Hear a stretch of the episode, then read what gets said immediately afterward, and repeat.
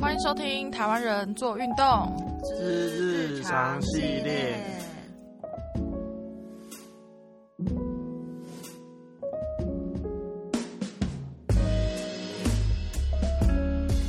台湾人做运动的日常系列，就是在台湾人做运动的主线跟会客室的访谈之外的第三条线，由 亮亮、鲤鱼跟立恒三个戒严后生长的年轻人来尬聊。你这样有点慵懒，今天不是慵懒，是厌 世，有感觉到就是已经连讲话都不想讲话了。有嗯感觉到我们人类为什么可以那么异化？就是明明如此的烦躁，还要在这边聊天，真的还要聊给别人 听。真的，但是是要专业表现，好，我们最专 业。呼专业 今天要聊的主题是，上次是语言跟压迫、抵抗，嗯，对对对啊对，然后我们今天要聊的主题是阶级，对听起来超大，但是好大日哦常系列不是小事不能聊，对，但所以我们还是从生活中出发。嗯，对因为我们会谈到阶级，是先谈的那个室内原忠雄对台湾当时的分析。我觉得议会设置请愿运动已经播完很久，我觉得大家应该就是都大家忘已记经忘记室内原装忠像雄室内原忠雄啊，还有那时候来台湾协，就在农民运动当中协助辩护的布施陈志还有马生九啊、对然后他们就嗯讲水平社们，水平社，嗯那他们就讲说，用马克思的那种阶级无产阶级的分析嘛，就是说那时候台湾因为生产工具已经被大大地主，然后糖厂他们嗯所收所收购了，所以台湾人很多变成佃农，就是无产阶级这种状态。嗯所以讲到阶级，严格上来讲，他所讨论的是谁掌掌握了生产工具，然后嗯掌握生产工具的那一方就是就是资产资产阶级嘛，然后他们可以透过这个生产工具去压迫无产阶级。嗯但现在我们生活在今天，很多的阶级是很细致的，嗯，对很很抽象的，嗯但是对其实你又感觉得到，很多是在你生活中啊，你跟你甚至亲密的人之间嗯都会有，然后不见得是那么刚性，就是说你有没有生产工生产具？工对，具刚才对啊所以刚才谈的会比较多是这两个阶级的冲突嘛，嗯不过我们嗯今天谈的可能比较像是阶层这个概念，嗯他所嗯要要讨论的是个人在这社会当中他所具备的资源，然后会、嗯可能是他的家庭背景啊，然后会大大影响他未来人生的发展。嗯嗯，我们这个开局好像会不会已经很严肃了？超严肃。然后先先先讲完，大家就知道在干什 么、阶啊。级与阶层的意义，对啊，请那定义但是我们这今天样会比较属于在谈阶层啦。那你先嗯开始啊，我先开始谈阶层这件事情，其实谈的是不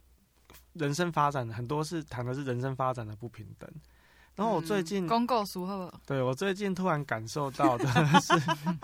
有厌世的氛围，是来来来到这个年纪，就是就是我变成了家长，然后要帮小孩子写联络簿。嗯，嗯嗯、，呃，因为哎，可是你不是才中大儿子已经开始念幼稚园了，幼稚园就开有开始有联络哦，簿对啊。对对，幼稚园有联络簿。嗯然后现在的要求很多是你要帮小孩早晚量体温，嗯嗯、哦对，因为什么疫情各防种疫的，对，防疫，那那你就要写联络簿，然后写联络簿，你还要帮他准备书包，书包里面有他每天用的水壶，嗯，然后他的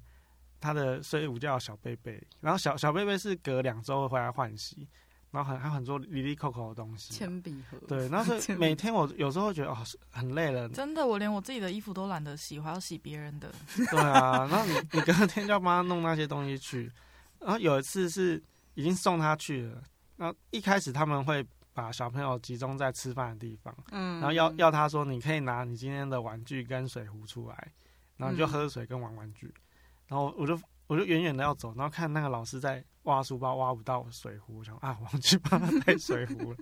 然后那一天的联络部老师就写说，哎要记得带水壶，然后那种感觉就觉得说自己好像是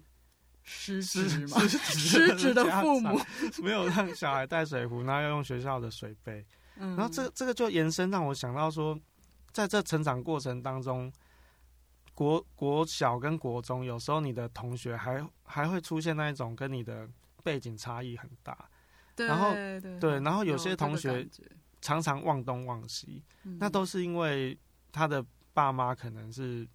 没办法帮他负担到这一块。然后又嗯或甚至甚至是他很担心家庭，甚至是隔代教养这种状况。然后有一次，嗯、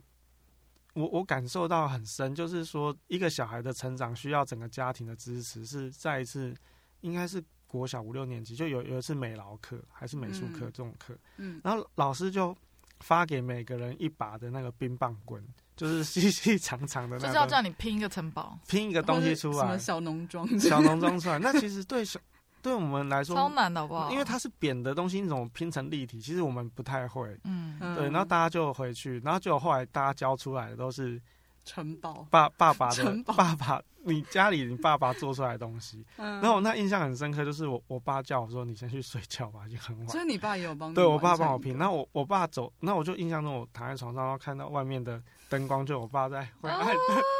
餐桌上面拼那个东西，好悲情然 后他哦。的但是又好感人的感觉，然后， 然后他的他走的路线是马盖先路线，就是就地取哦材。现在有什么东西， 我就把它应用起来。然后他就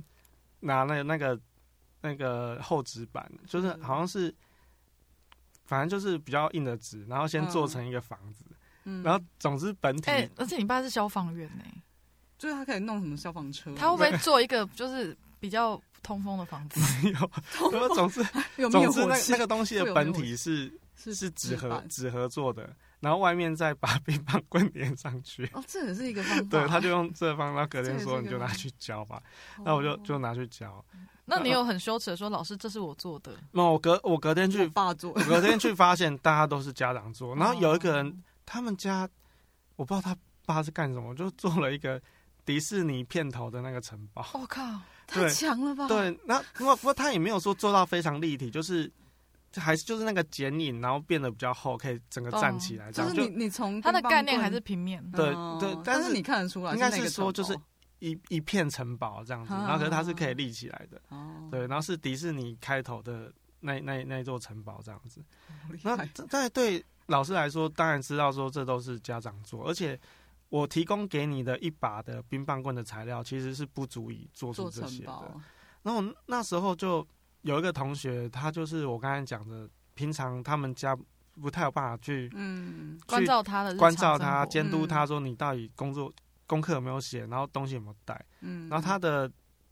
整个身上看起来就脏兮兮，东西也很乱。然后他的哦嗯冰棒棍也不知道 是家几只拿去玩了干嘛，他只剩下一只。然后他要交作业，他就拿美工刀割出很多锯齿，然后跟老师说：“我我做一把梳子这样子。其实还蛮有创 我意这。不是超有创意，”可是老师 就是说可造之材啊，：“老师就说你这样敷衍了事。”哪里敷衍？对啊，那然后那时候那个气氛就是觉得说他很有点落寞，就觉得嗯也很很难过。那今天我们来看这个故事，老师对他的指责其实就指责说你就是没有爸爸， 对，你就是没有嗯家庭来帮你。做功课，对啊而他且其实做一个我刁难你的功或者课，不一定是对啊爸爸，可能我不知道哦。就是比没有家庭对支对，持，没有家庭支持。对啊，所以所以回想起来会觉得蛮难过的，对啊，嗯对啊，所以对这样的小而孩且，根本不敢去想那个同学现在在哪里，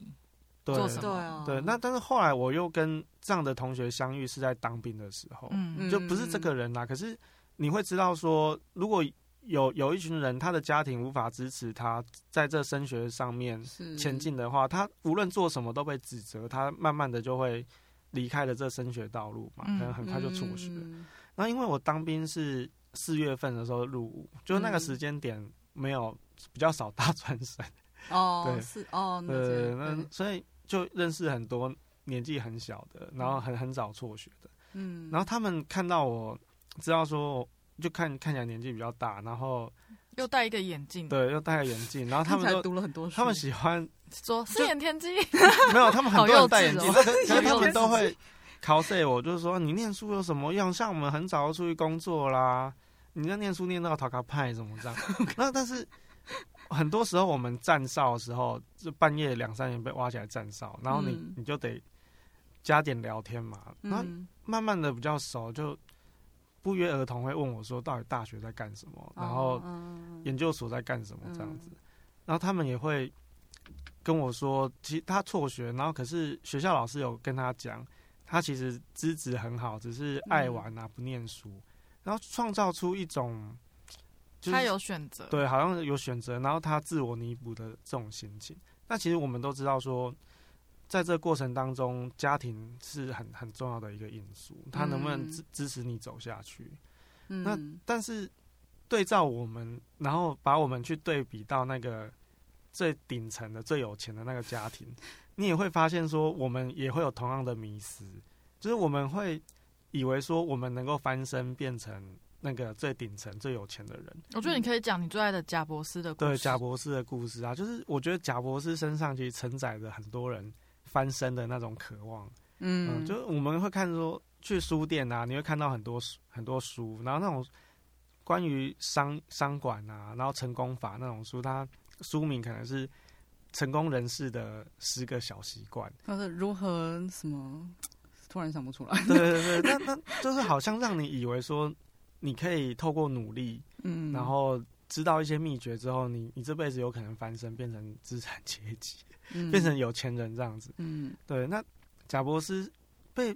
很多人分析，就是他身上穿的那个黑色的上衣，是，，对，好像嗯然后要比有一个有一个有一个动作，有一个动作， 但我们现在比就人会家看不那到，会变成说很多的分析都在描述说他那那件衣服到底是在一种成功人士身上的习惯代表了什么，然后可以做出很多的文章。嗯，那我这种给我的一一一种感受，也像是我站哨的时候那个辍学的年轻人跟我讲的话，就好像嗯我们有选择，我们有机会变成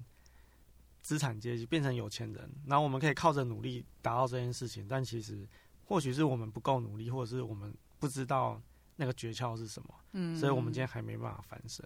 嗯，但我真的有朋友真的那么认为、嗯就是他可能比如说他会觉得业务啊，嗯跑业务，只要你愿意跑、肯跑，嗯，你就会变成资产阶级。嗯对嗯，你可能会变成有名的、有有钱的老公了。嗯对，就是对，就是就是这样。但是就嗯我说真的有有人这么真的还是相信嗯这样。那你有什么关于阶层的生活中的小观察故事吗？我刚就是听丽人讲那个家长支持的部分啊，我只就是我也是突然想到，就是我有一些朋友，他们就是在那种所谓偏乡长大，就是嗯可能没有火车到、然后资源相对缺乏这样。然后，但是我觉得他们其实有很多那种我们可能城市长大的小孩不会有技能，就比如说我们可能以前会有就是要去学游泳啊，嗯然后然后可能就是要花钱啊什么的。然后他们可能就是小时候就被阿公直接丢进海里，因为他们住海边啦、嗯然后就是可能直接被丢进海里，然后可能就差点溺死，可是他就会了， 就是自然而然就会了这样，所以他也不用去什么花钱学游泳啊还是什么的。然后或者是说，像现在不是很多人会去学潜水嘛，嗯或是什么自由潜水这种，然后他们可能也就是因为长期住海边，所以他没事就去海边，然后他就 自然自而然就可以就可以就直接不用气瓶就潜下去拿嗯海里面的一些食物这样子，所以我就觉得，哎、他们其实有很多我们不会，就是我们要花钱去学技能，然后但是。就是这些技能，可能在我们现代社会里面，它并不会成为一个你履历加分，或是说可能嗯是就业保障这样嗯就是我们履历可能不会期待看到你说你会什么抓龙虾，或嗯是你会拿海菜 这种的，嗯或者是你会打猎，就是嗯就是履历不会期望你，就是不会看到，就不会希望说看到这种技能，就他嗯们要的技能可能是我不知道 office 嘛，但大家都会，对，嗯，我也想到一个是大学吧，嗯，因为你知道读比较所谓台湾前几志愿的学生里面的低收入比例已经很低了，嗯，对，所以说你在里面已经是有一个筛选过，嗯，然后里面还当然还是会有一些那个经经济上比较辛苦的朋友嘛，是是是，然后有时候我们一起去吃饭啊。这个事情不是发生在我身上，是我我看到我两个朋友之间，嗯然后就我们那天要去吃饭，然后应该是做完大家一起做完某件事，然后有一点想想小小庆祝的那种，但是因为大学阶段嗯大家还没有赚钱，所以吃的也不会那么夸张这样。嗯，但是就是我们有一个朋友就想要去吃一个一九八吃到饱，嗯然后大家就在那个店门口站了很久，然后一直不想进去，但是他就一直说你们干嘛不进去，赶快进去什么的。嗯一其实九那八好便宜哦，对，其实那时候的东西很复杂、很敏感、很是尴尬，就是是是是，对很多的小孩子来讲，尤其刚刚讨论到那种比较家长双薪啊，然后生活嗯都在都市长大的小孩，他就会觉得一九八食材有没有问题啊？嗯，哦，那里面的一九八好像在一个很大的铁皮屋里面，然后桌子乱七八糟，嗯音乐又年吵，年有有，年年有有，然后嗯盘子都是那种橘色、蓝色那种塑胶盘，嗯，然后可能装一有盘菜渣盘，对没事就是很不干这样，就是用餐环境不是太舒服。是是嗯是然后一九八，你就会怀疑它的食材都是什么星星肠啊，什么丸子什么。嗯然后你在新竹，但还是不是新竹贡丸，一定是那种嗯工厂乱做的丸子。嗯然后你就会想说，那我一九八干嘛来吃这个？还不如去吃碗好的面。嗯嗯，但是这个东西其实就反映出来那种你所属的经济阶层的一个思维，嗯因为你会去在乎食材，对你会去在乎用餐环境对，然后你也会去想这个价格后面是什么。但是嗯对那个另一个朋友来讲就不会啊，嗯他就是反正很饿，赶快我们赶快进去是吃。所以那时候就是这个朋友跟另一个坚持不要的朋友，两个在那个门口拉 扯，然后我就在旁边思考这些问题，然后就觉得啊，好感伤。你这个我让我想到、欸，就是我最近看到那个电视节目是什么啊、日本太太，嗯嗯，就是嫁去各国日本太太。哦，我好像有看过这个，对，然后她反正她就是刚好访问到一个嫁到，就是反正她老公是那种类似时尚产业大亨，然后他们家住在比佛利山庄那种，嗯然后她就是。她就是说，她的先生就是非常在意食材、嗯新鲜，然后嗯甚至连她在做菜的时候，她都要一直盯着那个菜是不 是是不是有连着根部这样，嗯就是因为她要最新鲜的。嗯，然后他他们他们节目好像就觉得这个现象很有趣，就是比佛利山庄那边的嗯人都很注重，就是说一定要有机啊，你打开嗯冰箱全部都是有机食物，然后他们就去稍微访问一下那边的嗯路人。就是在超市出没的路人，然后他们就会说什么，嗯、如果不是有机怎么能吃呢？然后就是都有毒啊，这样子。对，其实就是然后你就觉得，哎、美国嗯拜托有多少 人吃的东西是不是有机就的？是消费知识，对，就是你的经济会影响你的消费知识，然后你就会觉得很多事情是你不该做的，嗯，就是会觉得是在你现在这个社会位置上你不该做的，譬如说像你说的，不该吃没有根部的菜。对。嗯就但是不说真的，新鲜我们谁不是吃没有根部的菜？对啊，就会有这种很多的新的规则跟原则，其实那都是嗯跟随你的经济阶级，或是你所谓的眼界、所谓的品对味，都是这种对钱堆出来的。所以对那时候就看到两个非常好的朋友在那个餐厅前面这样拉我，最近就最最后就想说，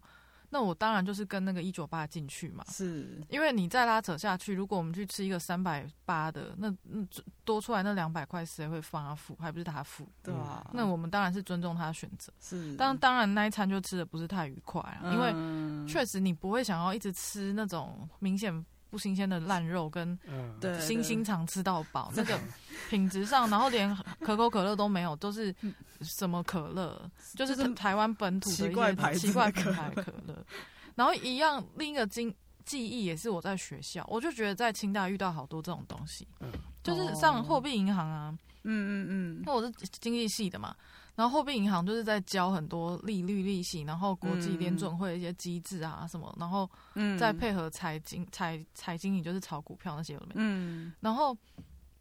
老师就老师是台大毕业的啦，嗯然后反正老师就说他教在清大教货币银行学教了十几二十年，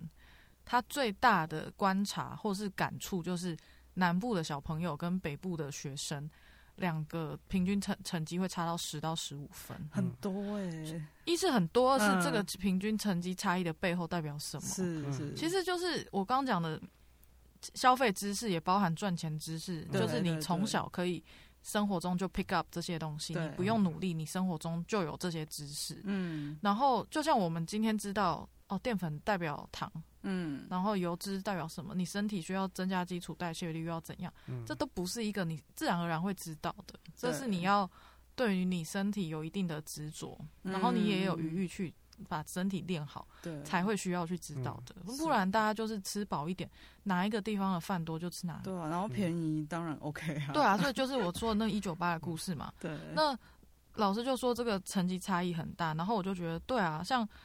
贫穷限制了想象力这句话不假，它并不是说真的你要什么亚洲超级富豪，嗯这种故事才限制了你的想象力，并不是。嗯其实你生活中就已经有很多想象力的圈圈，只是对你体察不到，对甚至你也不愿意去想。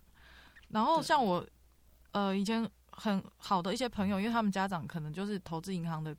比较高阶主管嘛，嗯但他跟你在谈一些功课，或者是谈一些社会观察的话，那当然眼界就不一样啊。嗯人家有爸，爸的眼睛，我们嗯也没有人家的眼睛啊。对，然后他们就会讲很多，譬如说威士忌好了，哦，威士忌又怎么了，普洱茶又怎么了，就是这类，你就真的很难跟他聊。嗯就是你你你 care 的只有啊，清大对面的有茶室，你知道啊吗 我还蛮然后喜欢，对不？对？就是 我喜欢有尝试，就是会有这些这些限制，然后这些限制是你会体察到你们的观点或者是知识跟所谓的生活习惯，嗯真的几乎是建立在家庭。对真啊的。不过亮亮讲到这，让我想到高中的一个老师，他嗯他他他很喜欢讲他某个学生，就是就高中老师有很多学生毕业嘛，然后进入到大学，嗯那有些会再回来找他，那就是他就反正他就认识很多学生，认识很多家庭，那他都很喜欢去举一些例子，讲说哪个学生他们家多有钱，然后他到他们家小孩到法定可以开户头投资的年龄啊，就给他开一个可以操作股票啊，那我们家给他多少钱让他去操作什么的，就好像哦就是我，可是我那时候纳闷是说，那你讲的那么用眉意是什么？眉飞色 舞，讲那么高兴是在搞什么？是在是在想要传达什啊么？我有参与那个学生人生的一部 对，分，就 就我觉得他的心态有时候跟跟我有点像、欸，就是我们有 时候会会去想要去窥探有钱人的生活，然后好像去嗯想象说那个、那种感受是什么，就是一种有啊，不然为什么艾丽莎莎会那么有名？因为她就是跟很多这种。气化嘛，不是有个约会气化还是什么？嗯就是让大家去理解有钱人怎么生活，嗯，我没有很多人都想看。真的我没有看， 我没有看过他的就这种体验节的目生活。不过刚才饮食讲到饮食让，让我想到一个是，呃，跟我们祖先比较有关系，就是那个林本源源底那个他们家家族的事情。就是现在林家花园这还在板桥嘛？对，嗯那去我去参观的时候，那个讲解人员就说，以前林林家他是有自己的河道，然后早上的时候可以，他们家仆人会驾着小船到淡水去买当天很新鲜的鱼，然后早餐就可以做煮鱼来给他们家主人吃。好奢侈，对啊，那时候可是你去比较一下那时候，例如说我们谈到剪辑，然后他遇遇到的他人生经验就不会是这样的人，就是他们的饮食嗯其实是很匮乏，然后可是顶层的是早上可以吃到最新鲜的鱼。嗯对，嗯在那个时代，嗯竟然有自己的河道，对然后可以捕自己捞，划出去，对，捕捞最新鲜的鱼回来。哇嗯好厉害，不过这种东西到今天都只有被激化嘛，它没有嗯更收敛啊。然后我觉得我比较在聊这个主题的时候，还是会放在知识这这个层面，嗯嗯，因为像那种譬如说文化啊、人脉这种资本的传承。对也都很具体，像嗯你在清大就有好多朋友或者好多同学，家长是什么教授，嗯嗯然后家长是哪个党的谁，嗯其实，然后你哦到毕业后就会觉得，哦，这些人更跟你生活中的一些呃前辈啊、长官啊、主管阶级的人嗯嗯很交好。其实，因为他就是他朋友的儿子嘛，嗯，对，就是 这个东西是人脉从嗯从从你以前并没有这个眼界到你有，而嗯呃你更去印证出来的。嗯那这个东西，当然还是有人可以去突破，或者是有好的观点，还有好的能力，怎么样怎么样。但但是嗯这个好，也不会去否认说，其实他们还是有那个本来就存在的关联。是嗯是，对啊。然后我刚刚讲货币银行，我还有一个也是觉得越来越观察到，然后在生活中越来越看到很多的，就是赚钱的知识。嗯这个东西真的非常非常的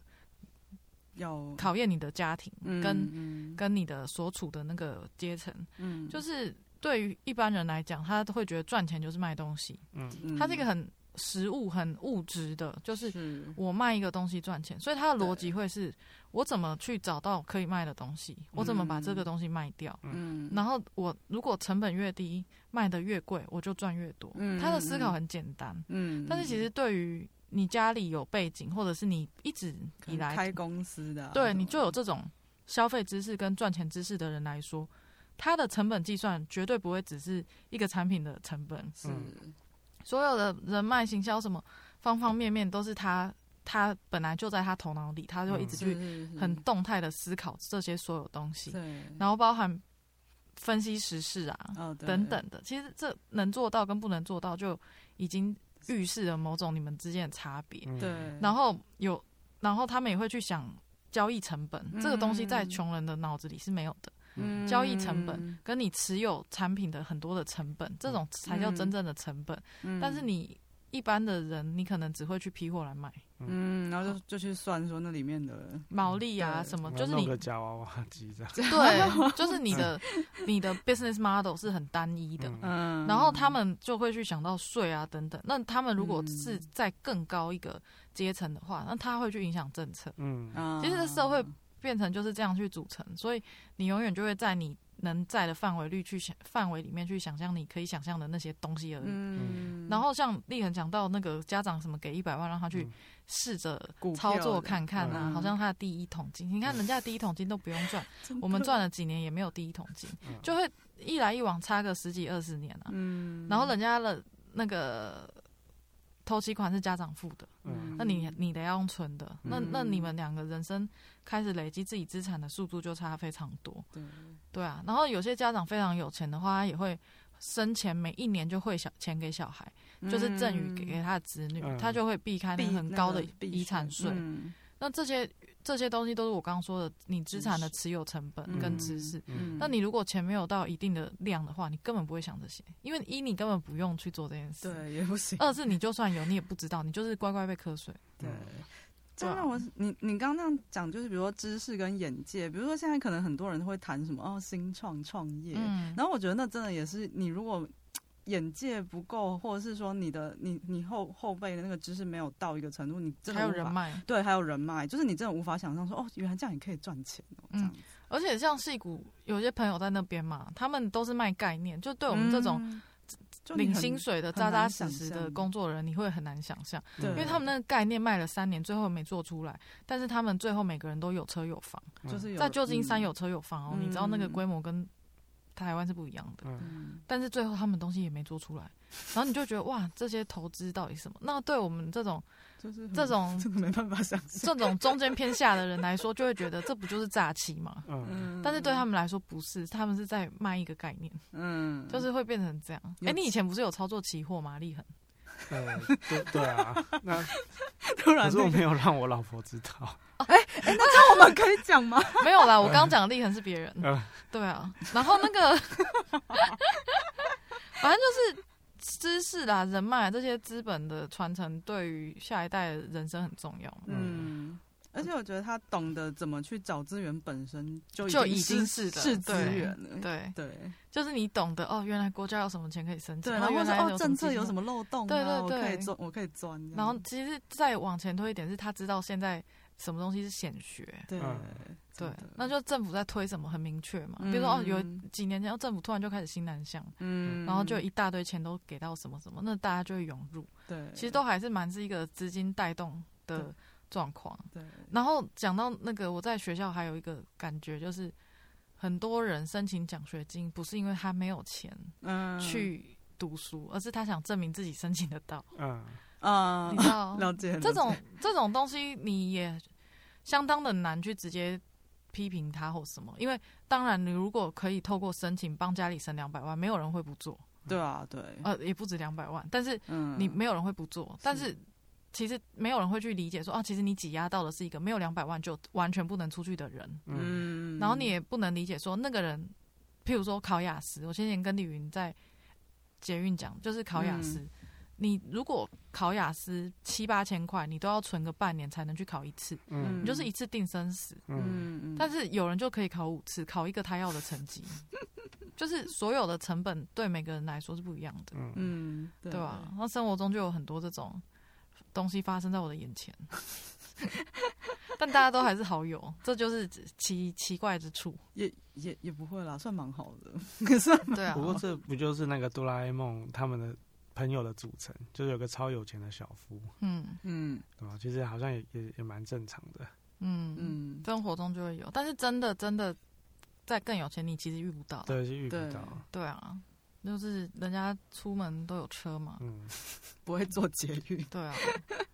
然后我就觉得啊，从就是国中的时候有非常多的同学很喜欢看那种三十九块的小说，嗯，什么哦哪个转角遇撞到什么经理啊、嗯董事长什么的，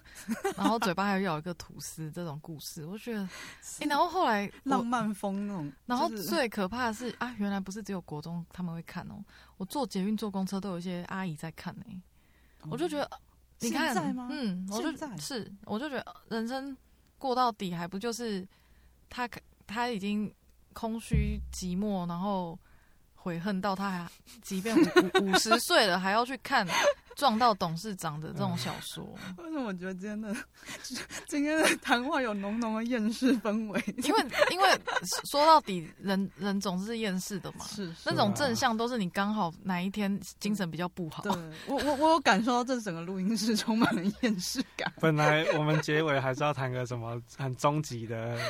终极 的，我觉得无，解啦， 对啊，这好像就是想不出我来也，想不出来，对啊。所以我们就只能以厌世感来结束这一切。嗯对啊那期待下次与各位听众在空中相会这。是什么啦？好老派。对啊，